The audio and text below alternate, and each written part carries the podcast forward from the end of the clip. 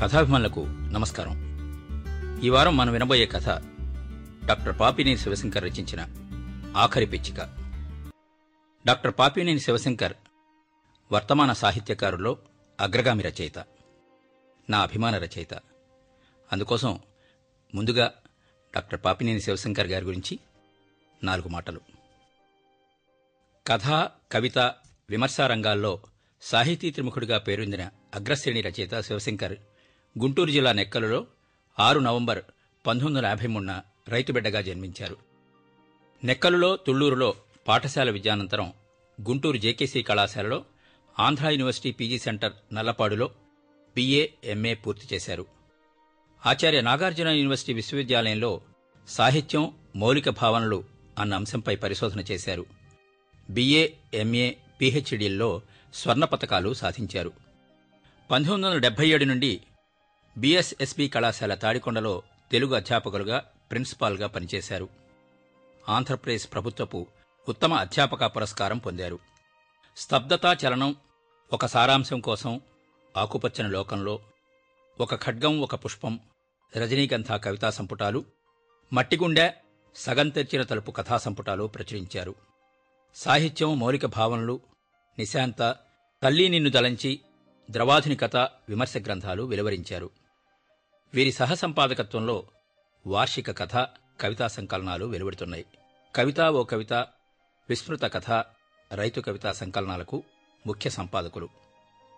Free verse front Telugu విశ్వవిద్యాలయం ఆంధ్రప్రదేశ్ అధికార భాషా సంఘం విశాలాంధ్ర నాగభైరవ కళాపీఠం మొదలైన సంస్థల పురస్కారాలు పొందారు.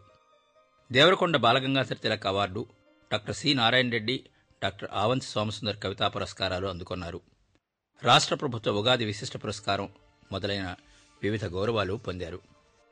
కథా కవితా విమర్శ రంగాల్లో పేరొందిన అగ్రశ్రేణి రచయిత డాక్టర్ పాపినేని శివశంకర్ మార్క్స్ చెప్పిన మానవ శ్రమ పరాయీకరణ దగ్గర నుంచి ఇవాళ మనిషి సమస్త అస్తిత్వాల్ని రూపుమాపి దేశాల్ని సైతం మాయం చేస్తున్న ప్రపంచీకరణ వికృత శిశుప్రసవం దాకా అనేక సామాజిక అంశాల మీద కథలు రాశారు. పాపినేని కథలు చదవడం అంటే మన లోపలి పొరల్ని తవ్వి శోధించుకుని ఉదాత్తమైన సంస్కారాన్ని ఆచరణాత్మక జ్ఞానాన్ని పెంపొందించుకోవడమే. అంతేకాదు జీవితాన్ని క్షాళన చేసుకుని ఆత్మోన్నతిని సాధించుకోవడానికి దోహదపడతాయి పాపినేని కథలు. కథని తాత్విక స్థాయికి తీసుకువెళ్ళడాన్ని ఇష్టంగా భావించే శివశంకర్ కథల్లో జీవన తాత్వికతని వ్యాఖ్యానించే బరువైన సంక్లిష్టమైన అంశాలు సైతం సరళమై పాఠకుల మనస్సులోకి తేటగా సూటిగా చొచ్చుకుపోతాయి. అడుగడుగున ఆలోచనల్ని ప్రేరేపిస్తాయి. బుర్రకి మంచి పదును పెడతాయి. ఎదలోతుల్లో బలమైన ముద్ర వేయగలుగుతాయి. పది కాలాలు గుర్తుండిపోతాయి. వస్తుశిల్పాల్లో గొప్ప వైవిధ్యంతో కూడిన అపురూపమైన విశిష్టమైన కథలు పాపినేని శివశంకర్ రచించారు. పాపినేని కథలు హృదయ స్పందనలు కావు. అస్తిత్వపు పెనుగులాటలో ఉక్కిరిబిక్కిరై సమస్త బంధాల నుంచి బయటపడ్డానికి సంఘర్షించే వ్యక్తుల సామూహిక శక్తుల ఆర్తికి ఆవేదనకి ప్రతిరూపాలు. పరాయీకరణకి బలైన సామాజిక జీవులు పెడుతోన్న కేకలకు ప్రతిధ్వనులు. విందామా మరి? ఈ వారం కథ చివరి పిచ్చిక రచయిత డాక్టర్ పాపినేని శివశంకర్ చదువుతున్నది కొప్పర్తి రాంబాబు ఇండియన్ బ్యాంక్ విశాఖపట్నం. పిచ్చికలకి ఒక జీవితం ఉంటుంది. ఈ విశాల ప్రపంచంలో నేనొక చోటులేని పిచ్చికని. అనగా అనగా ఒక ఊరు. ఆ ఊళ్ళో ఒక కాకమ్మ ఒక పిచ్చికమ్మ ఉంటున్నాయి. కాకమ్మదేమో కర్రలగూడు పిచ్చికమ్మదేమో పిడకలగూడు. ఒకరోజు పెద్ద గాలివాన వచ్చింది. పిచ్చికమ్మ పిడకలగూడు కూలిపోయింది. పిచ్చికమ్మ ఏడ్చుకుంటూ కాకమ్మ ఇంటికి వెళ్ళి కాకమ్మ కాకమ్మ తలుపు తీయవా? తలదాచుకుంటాను అని అడిగింది. కాకమ్మేమో మా పిల్లాడికి నీళ్ళు పోస్తున్నాను. ఇప్పుడు వీలు కాదు పొమ్మంది. పిచ్చికమ్మ కాసేపుండి మళ్ళీ తలుపు తట్టింది. కాకమ్మ ఈసారి మా పిల్లాడికి అన్నం పెడుతున్నాను. వీలు కాదు పొమ్మంది. పిచ్చికమ్మ ఏడ్చుకుంటూ పోయి చిన్న గొయ్యి తీసింది. చిన్న మెత్తు బంగారం దొరికింది. పెద్ద గొయ్యి తీసింది. పెద్ద బంగారం దొరికింది. కాలవొడ్డుకు పోయింది. కావడెత్తు బంగారం దొరికింది.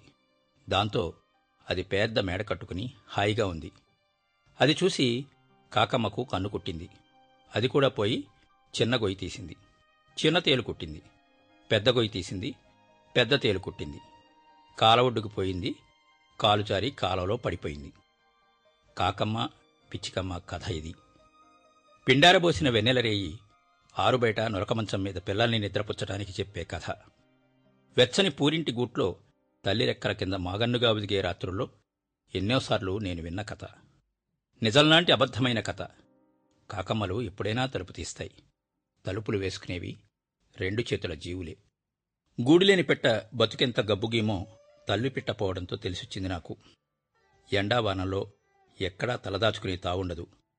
నేనొక్కదాన్నే ఉన్నప్పటి మాట వేరు. అన్ని చెట్లు చావిళ్ళు లోగిళ్ళు నావే. కాని పికిలితో జతకట్టినాక గూడు అక్కరా తెలిసొచ్చింది. నా వయ్యారి చిన్నారి నెచ్చెలి పికిలిపెట్ట చిన్నగా ముద్దుగా ఉంటుంది. పికిలి గుడ్డు పెట్టాలంటే గూడు కట్టాలా. దూరంగా ఏ వాగు ఒడ్డునో గూడు కట్టుకున్నామంటుంది పికిలి. తెలివి తక్కువది. పంటలకి పంటలు చేరే లోగిళ్ళకి దగ్గరలోనే ఉండాలా గూడు. మగపిట్టలే గూడు కట్టాలని గూడు కట్టడం గొప్ప నేర్పని పచ్చపిట్టల నేర్పు పిచ్చికలకు రాదని అయినా గూడు కట్టే తెలివిని బట్టే ఆడపిచ్చికలు మచ్చికవుతాయని తల్లి నాకు చెప్పేది. గూడు కోసం ఎట్లాంటి గడ్డి పీచులు పొల్లలు ఏరేరి తేవాలో చూపించేది. గూటి లోపల మెత్తటి పీచులుండాలా వెలపల చిన్న చిన్న పుడకలు. అది పెద్ద పూరీలు. వాసాలకి పూరికి నడుగున అక్కడక్కడ సందులున్నాయి. మంచి సందు ఎన్నుకున్నాను. ఎండ పడని తావు వానజల్లు పడని తావు. నేనొక్కదాన్నే ఎక్కడెక్కడో తిరిగి ఒక్కొక్క పీచు ముక్కను కరుచుకుని నాలుగు పగాళ్ళలో గూడు కట్టాను. అప్పటికి పికిలి మూడు గుడ్లా కడుపు గత్తా. మన గూడు ఎంత వెచ్చగా మెత్తగా ఉందో అంది పికిలి. చుట్టూ ఉన్న ఎండి ఎండని పీచులు చూస్తూ నా మీద నీకు మరులుగదు కిచకిచ అంది. ముక్కుతో నా ముఖం రాస్తూ నా కళ్ళ కింది తెల్లటి మచ్చంటే దానికెంత ముద్దో తనకన్నా నేనే అందంగా ఉంటానంట. ముచ్చటగా మూడు గుడ్లు పెట్టింది పికిలి. పది రోజులు పొదిగింది. అవి పిల్లయ్యేదాకా ఎంత ఆరాటమో. పికిల్ని గూట్లో వదిలి నేనొక్కదాన్నే మేతకి వెళ్ళేదాన్ని పాముల బారిన పడకుండా పెద్ద పులుగుల చూపు పడకుండా గుడ్లని సంతుని సాకాలి మరి. మూడు గుడ్లల్లో రెండింటినుంచే పిల్లలొచ్చాయి. బుల్లిబుల్లి ముక్కులతో వచ్చీరాని రెక్కలతో ముదురు ఎరుపు రంగుతో ముద్దుగారుతున్నాయి. చిన్న చిన్న పురుగుల్ని లేత గింజల్ని ఏరేరి తెచ్చి వాటి నోట్లో పెట్టేదాన్ని. ఒకేసారి రెండు కాళ్ళతో చిన్న గంతులతో ఎట్లా ఎగరాలో నేర్పేదాన్ని. మా ఆనందం ఎక్కువ కాలం మిగల్లేదు. ఒకరోజు నేను పికిలి మేతకెళ్ళి వచ్చేసరికి గూడు కనపడలేదు. ఆ ఇంటి రెండు చేతుల ప్రాణి పెద్ద కర్రతో గూడు కొళ్ళబొడిచి అవతల పారేశాడు. పూరీలు తీసి డాబా కడుతున్నట్ట. మా చిన్నారుల్ని ఏ పిల్లులు తినేశాయో తెలియదు కీచుకీచుమని ఎంత ఏడ్చినా తీరని దుఃఖం. కసిరి విసిరే రెండు చేతుల ప్రాణుల నడుంగున వెంటబడే పెద్ద పురుగుల నడుంగున వలలు విసిరే వేటగాళ్ళ నడుంగున ఈ విపరీత లోకంలో బుల్లిపిచ్చి కమ్మల చావు గురించి ఎవరికి పట్టింది? తోటి పులుగులే చుట్టూ చేర్చి ఓదార్చినాయి కొన్ని పొద్దులు చిన్న చిన్న పొదల్లో కంచెల్లో కాలం గడిపాం. ఎక్కడా కుదురులేదు. తిరగ్గా తిరగ్గా ఒక ఇంటి ముందు లోతైన బావి ఆగపడింది. అడుగునెక్కడో కాసిన నీళ్ళున్నాయి. పై అంచు నుంచి లోన కొంత లోతు దాకా చుట్టూ రాతి కట్టుబడి ఉంది. దానికి దిగువన గట్టి గలస. అక్కడొక సందులో గూడు కట్టాం. బావిలో గూడు ఆపద చిన్న అనేది తల్లి. వానాకాలం నీళ్ళు బాగా ఊరితే గూడు మునిగిపోతది. అందుకని ముందటేడు నీళ్ళ అరవడి ఎంతవరకుందో చూసుకోవాలా. లోపల వేడి పసిగట్టాలా. పసికందులు దొర్లి నీళ్ళలో పడకుండా కనుగలిగి ఉండాలా. అయితే బావుల్లో తక్కిన ప్రాణుల నుంచి ప్రమాదం ఉండదు. పిల్లలు పోయిన దిగులు మర్చిపోయాం. నేను పికిలి ఎన్నెన్ని పొద్దులు బావి తాగాడి మీద హాయిగా గడిపాము. ఒక క్షణం పక్కన వాలడం చటుక్కున ఎగిరి పికిలి మీద వాలడం రెక్కలతో పొదుపుకోవడం మళ్ళీ పక్కనే వాలడం. ఆ మచ్చిక ఆ మరులు ఎంత ఉల్లాసం. ఒక్కోసారి పికిలి మీద సరిగ్గా నిలవక పక్కకి జారితే కిచకిచలాడేది. బావి బొడ్డు చుట్టూ గట్టు మీద నీళ్ళ చలమంలో పొర్లి పొర్లి రెక్కలల్లార్చేవాళ్ళం ఎప్పుడన్నా కాకులో కుక్కలో బావి గట్టు మీద నీళ్ళు చప్పరించడానికి వచ్చేవి ఆమైన రివ్వున బావిలోకి దూసుకెళ్ళి గూట్లో రెక్కా రెక్కా రాసుకుని ఒదిగిపోయేవాళ్ళం. అప్పుడప్పుడు చేంతాడు కట్టిన కడవ ధబీమని నీళ్ళలో పడేటప్పుడు మాత్రం ఒడుపుగా తప్పించుకోవాలా. నీళ్ళు ముంచుకొని కడవ బరువుగా పైకి వెళ్ళేటప్పుడు దానిమీద వైనంగా వాలటం అది పిట్టగోడ మీదకి రాగానే రయ్యిన ఎగిరి గూట్లో వాలడం అవి మా ఆనంద క్షణాలు పికిలి మళ్ళీ నీళ్ళాడింది. ఆ ఏడు వానల్లేవు బావిలో నీళ్ళెండిపోయినాయి గొంతులు ఎండిపోతున్నాయి ఒకరోజు ఉన్నట్టుండి పెద్ద పెద్ద మట్టి పెళ్ళలు పైనుంచి పడ్డాయి. తాగాడు విరిగి పడింది ఆ ఇంటి ప్రాణులు నీళ్ళులేని బావిని పూడ్చి ఇంకేదో సన్నటి గుంట తీయాలని పూనుకున్నాయి. బతుకు జీవుడా అని పైకెగిరి పారిపోయాం. రెక్కలు రాని పిల్లలు అక్కడే మట్టి మట్టి అయిపోయాయి. మా బతుకుల్లో మళ్ళీ ఎండ వాన దుఃఖం మిగిలాయి. ఈ పల్లెపట్టుల కన్నా పట్నాలే బాగుంటాయేమో అన్నాను పికిలితో ఆ పూట. అక్కడ చెట్టు చేమ ఉండద్దా అంది పికిలి.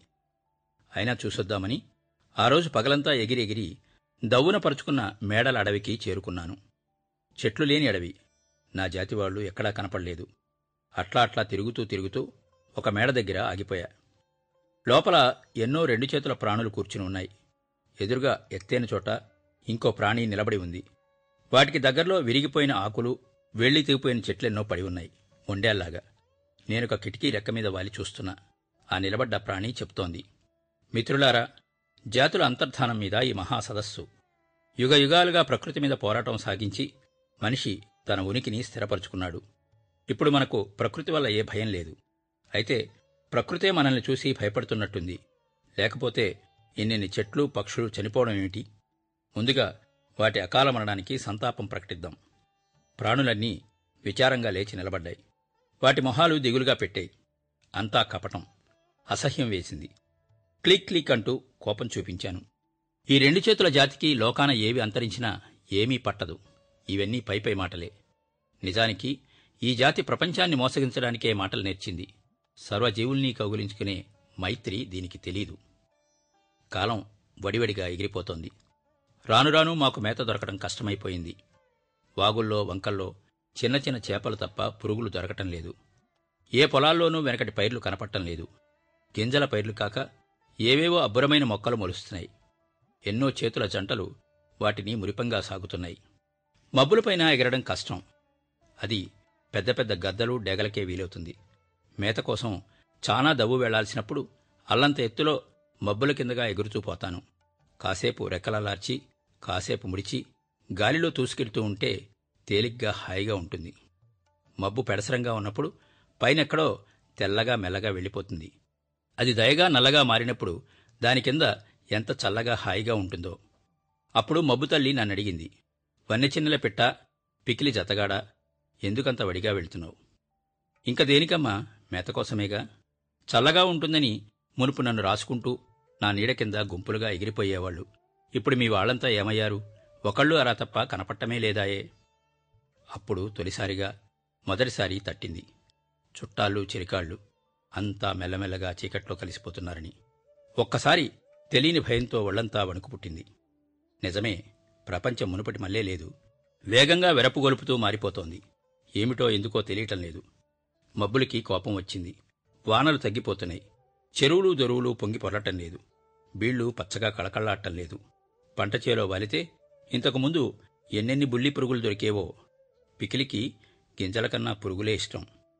ఇప్పుడు చేలమీన వందల చేతులు ఏవో తెల్లని ద్రావకాలు చల్లుతున్నాయి. పురుగులు మాడిపోతున్నాయి. దేశదేశాల మందులన్నీ పైరుల్లారా? మీపైన చల్లేము పైరుల్లారా? మామీన దయచూపి పైరుల్లారా? కాసులే కాయండి పైరుల్లారా? పంట పొలాల్లో ఎక్కడ విన్నా ఇవే పాటలు. బంగారు కాలం దాటిపోయింది పికిలి అన్నానొక రోజు పికిల్తో. జమ్మి చెట్టు కొమ్మ మీద ఇద్దరం పక్కపక్కనే కూర్చున్నాం. మనకు తెలియకుండానే మన ముందు నుంచే కాలం ఎట్లా దాటిపోయింది? అని అడిగింది పికిలి తెల్లబోతూ. అదే నాకు తెలియటం లేదు. నా చిన్నప్పుడు అంటే నువ్వింకా కన్ను తెరిచావో లేదో తల్లి నన్ను తీసుకుని పొలాల మీదకి పోయేది. ఎంత హాయిగా సన్న వలపుగా ఉండేది. ఎన్ని వేల రెక్కల దవ్వు రివురివున ఎగిరినా అలుపు సలుపు ఉండేది కాదు. జొన్న సజ్జ రాగులు వరిగలు ఎన్ని రకాల పైర్లో. ఈ చేలో నాలుగు గింజలు ఆ చేలో నాలుగు గింజలు. అట్లా అట్లా కొండల దాకా ఎగురుకుంటూ పోయేవాళ్ళం.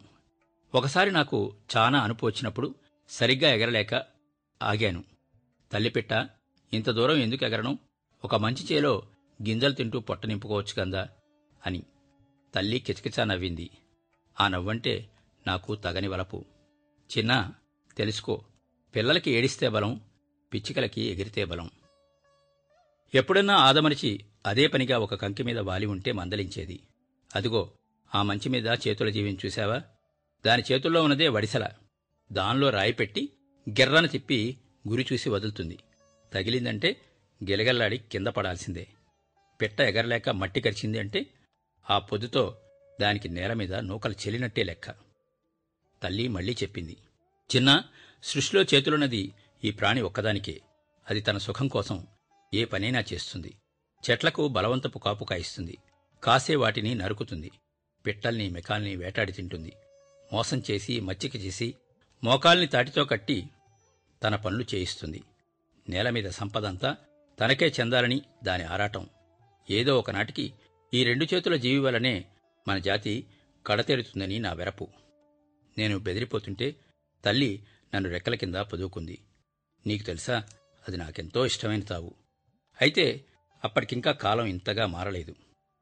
నా మాటలు వింటూ పెకిలి దగ్గరగా జరిగి ఆప్యాయంగా అడిగింది. బంగారు కాలాలు ఎట్లా ఉండవో? బంగారు కాలాలు ఎట్లా ఉండేవో ఇంకా చెప్పవా? ఒకరోజు గూట్లో తల్లి నిద్రపోతుంటే నా రెక్కలు జల్లుమని సరపరించాయి పైరగాలి ఒళ్ళంతా తుళ్ళింత. ఉన్నట్టుండి రెక్కలు విదిలించి పైకెగిరాను పైకి ఇంకా ఇంకా పైకి. చల్లచల్లని గాలి తరగల పైకి. అట్లా అట్లా తేలిపోతుంటే ఒక తావున పచ్చని జొన్న చేను కనిపించింది. గాలికి జొన్నకర్రలు గరగరమంటున్నాయి. పైరు సుంకుమీదుంది కొన్ని కంకులు అప్పుడప్పుడే పాలు పోసుకుంటున్నాయి. ఎంత సన్నవాసనో. జొన్నచేల మీద తైక్కున వాలకూడదు. మెలకో ఉండాల. లేకపోతే ఆకులు గీసుకొనేను. ఒక కంకి మీన వాలి అటూ ఇటూ కన్ను మలిపాను. దవ్వున మంచ. పైన ఎవరూ లేరు. వడిసెల రాయి బెదురులేదు కంకిమీద మీద వాలేనేమో. అది రవ్వంత వంగింది. తాళు తాళు. ఎందుకంత తొందర? అంది జొన్నకర్ర నీకేమమ్మా? ఒక్క తాపునే చక్కగా పెరిగేదానివి. నేనేమో పొట్ట కోసం పది తావులకి వడిగా పరిగెత్తాల్సిందాన్ని. అందుకే తొందర అన్నాను నేను. నిజమే గాని నా కస్తి నాది. వాన గురిసి పదమూడు పొద్దులైంది. కిందకి ఎంత తొలుచుకుపోతున్నా నేలతల్లిలో చెమ్మ తగలటం లేదు. సుంకు రాలిపోతుంది. గింజ గడ్డిపట్టం లేదు. విచారంగా చెప్పింది జొన్నకర్ర. మరి నేను ఇంకో తావుకు వెళ్ళిపోనా? అని అడిగాను. మంచిదానివే. నువ్వు కూడా నా కంకి కూతురు అసుమంటి దానివే ఎంతసేపైనా నా మీద కూకో. రెట్ట మాత్రం వేయబాకు అంది జొన్నకర్ర. కిచ్ కిచ్ అంటూ సంబరంగా ఒక గింజ పొడుచుకుని తిన్నా. రుచిగా ఉంది. సరేగాని నేను పద్దాక నిన్ను పొడుస్తుంటే నీకు నొప్పిగా ఉండదా అని అడిగాను. జొన్నకర్ర అటు ఇటు ఊగి విరగబడి నవ్వింది. బిడ్డ చన్ను కుడుస్తుంటే తల్లికెంతో కుశాలంట. నువ్వు సన్నటి ముక్కుతో నువ్వులో దాక్కున్న గింజల్ని పొడిచి తింటుంటే నాకు సమ్మగా పులకరింతగా ఉంటది అన్నది. జొన్నకర్రల మీద సజ్జకంకుల మీద ఎడ్ల కొమ్మల మీద ఉయ్యాల మీద పెద్ద పెద్ద కళ్ళాల మీద నిలిచిన కాలం బంగారు కాలం. నా చిన్నప్పుడు పూరిళ్ళలో గోళ్ళ దగ్గరే ధాన్యం కంకులు వేలాడగట్టి ఉండేవి. ముక్కు ముందే కమ్మని మేత. అది బంగారు కాలం. ఇప్పుడు ఆ పైరు లేవు కళ్ళాలు లేవు కంకులు లేవు. అంతా వెతుకులాటే వేసారిపోవడమే. ఇక రెండు చేతుల ప్రాణులకు దగ్గరలో ఉండరాదని గట్టిగా చెప్పుకున్నాం. ఊరి వెలుపల వాగు ఒడ్డున తుమ్మలున్నాయి కంచెలున్నాయి. అక్కడొక గుబురులో గూడు కట్టాం. కాకపోతే మేత కోసం చాలా దవ్వు తిరగాల. మా కంచె పక్కనే పెద్ద తుమ్మ చెట్టు. దాని నిండా గిజిగాళ్ళ గూళ్ళు వేలాడుతున్నాయి. అట్లా గూడు అల్లడం ఎంత కస్తిపడ్డా మాకు రాదు. మెత్తటి పీచులు వెతుక్కోవటంతోనే వేళంతా సరిపోతుంది. ఆ పొద్దున తుమ్మ చెట్టు అంది ప్రేమగా చిన్నారి పిచ్చిక చిన్నారి పిచ్చిక వానకారు చలికారు వడకారు అన్నీ మారిపోతున్నాయి. చూశావా? నేను చాలా ఎత్తైన దాన్ని నూరు మాన్ల దవ్వు చూడగలను. నా చూపు అందినంత దాకా ఎక్కడా పిచ్చికల జాడ కనపట్టం లేదు. ఒకప్పుడు ఎన్నెన్ని గుంపులు నా మీద వాలేవో ఆ కుశాలే వేరు. నువ్వే నీ జాతిలో కట్టకడపడిదానివనుకుంటాను. భద్రం భద్రం నీ జాతిని దుంపనాశనం కానీయబాకు నిలువునా వణికిపోయాను. నిజమే ఎక్కడా తోటి పిచ్చికలా చాడ కనిపించటం లేదు. అంతా ఏదో పాతాళంలో కూరుకుపోయినట్టయింది. మేమిద్దరమే మిగిలినట్టయింది. ఇంతలో ఇంత మార్పు ఎట్లా వచ్చింది? పికిలి మళ్ళీ గుడ్లకొచ్చింది. నేనే మేత సంపాదించాలా? ఆ పొద్దున మేత దొరక్క ఎంత దూరం తిరిగాను? ఎక్కడా నీటి జాడలేదు ఒకటే దప్పిక. ఎక్కడ చిన్న నీటి చలమ కనపడినా నాలుగు చుక్కలు మింగి నీళ్ళలో రెక్కలల్లార్చితే పోయిన సత్తువా తిరిగొస్తుంది. పత్తి మిరపా తోటల్లో ఎంత తిరిగినా ఏవో ద్రావకాలు చల్లగా కదలిక లేకుండా పడిపోయిన పురుగులు తప్ప ఇంకేమీ దొరకలేదు. అవే రెండు మూడు ఆబగా తిన్నాను. గింజల్లేని కాలంలో పురుగులే బువ్వ. ఇంకా నాలుగైదు నీలుక్కుపోయిన పురుగుల్ని ముక్కుతో కరుచుకుని తెచ్చాను. పికిలి ఆకలి మీదుంది. ఇవెందుకిట్లా అయిపోయాయని అడిగింది. చెప్పాను. ఇంకేం మాట్లాడకుండా ఆ రుచిలేని మేతే తిన్నది. వాటిల్లో విషం దాక్కుందని మాకు తెలీదు. అదే పికిలికి చివరాఖరి రేయి. నాది మొండి ప్రాణం. ఇప్పుడు పక్కన పికిల్ లేదు. చుట్టాలు పక్కాలు లేరు. మబ్బుల కిందగా ఎగిరేటప్పుడు కుడియడమల హాయిగొలిపే రివురివులా కిచకిచలా పలకరింతలేవు పులకరింతలేవు. ఇది ఎడారి. ఎడారి పిచ్చికల తావు కాదు. ఇది రెండు చేతుల ప్రాణుల ఉనికిపట్టు. ఎక్కడ నెలకి మూడు వానలు మట్టిని ముద్దాడతాయో ఎక్కడ అడవులు బీళ్ళు అనంతంగా విస్తరిస్తాయో ఎక్కడ పొలాల్లో విషం లేని గింజలు మొలుస్తాయో ఎక్కడ వేలవేల పిచ్చికల పికిలిపిట్టల కాటిక పిట్టల రెట్టలతో నేల పునీతమవుతుందో ఎక్కడ భయంకరమైన రెండు చేతుల ప్రాణులకు తావులేదో ఆ సార్థక లోకానికి ఎగిరిపోయే రోజొచ్చింది. నాతో పిచ్చికల జాతి అంతమవుతుంది. పిచ్చికలకు చోటు లేని ఈ ప్రపంచం ఒకనాటికి ఎడారిగా మారిపోవునుగాక దయలేని రెండు చేతుల జాతి సమస్తాన్ని ధ్వంసం చేస్తూ చివరికి తానే ధ్వంసమగుగాక ఇది ఈ చివరి పిచ్చిక శాపం. పిచ్చికి విసిరిన బ్రహ్మాస్త్రం. ఒక్కసారి అదే చివరిసారి నా సమస్త శక్తుల్ని రెక్కల్లో మోహరించుకుని పైకెగిరాను. పుట్టల మీదుగా గుట్టల మీదుగా గాలిలో గాలినై మబ్బులో మబ్బునై మబ్బుల తలలపైన అనంతాకాశంలో నీలిమనైపోయాను ఈ లోకానికి దూరంగా దూరంగా నాకే తెలియని మరో లోకం వైపు అట్లా అట్లా ఎగిసిపడుతూ ఎగురుతూ ఎగురుతూ. మరి విన్నారు కదా? ఇది ఇవాల్టి ఎపిసోడ్. మళ్ళా వచ్చే వారంలో కలుసుకుందాం.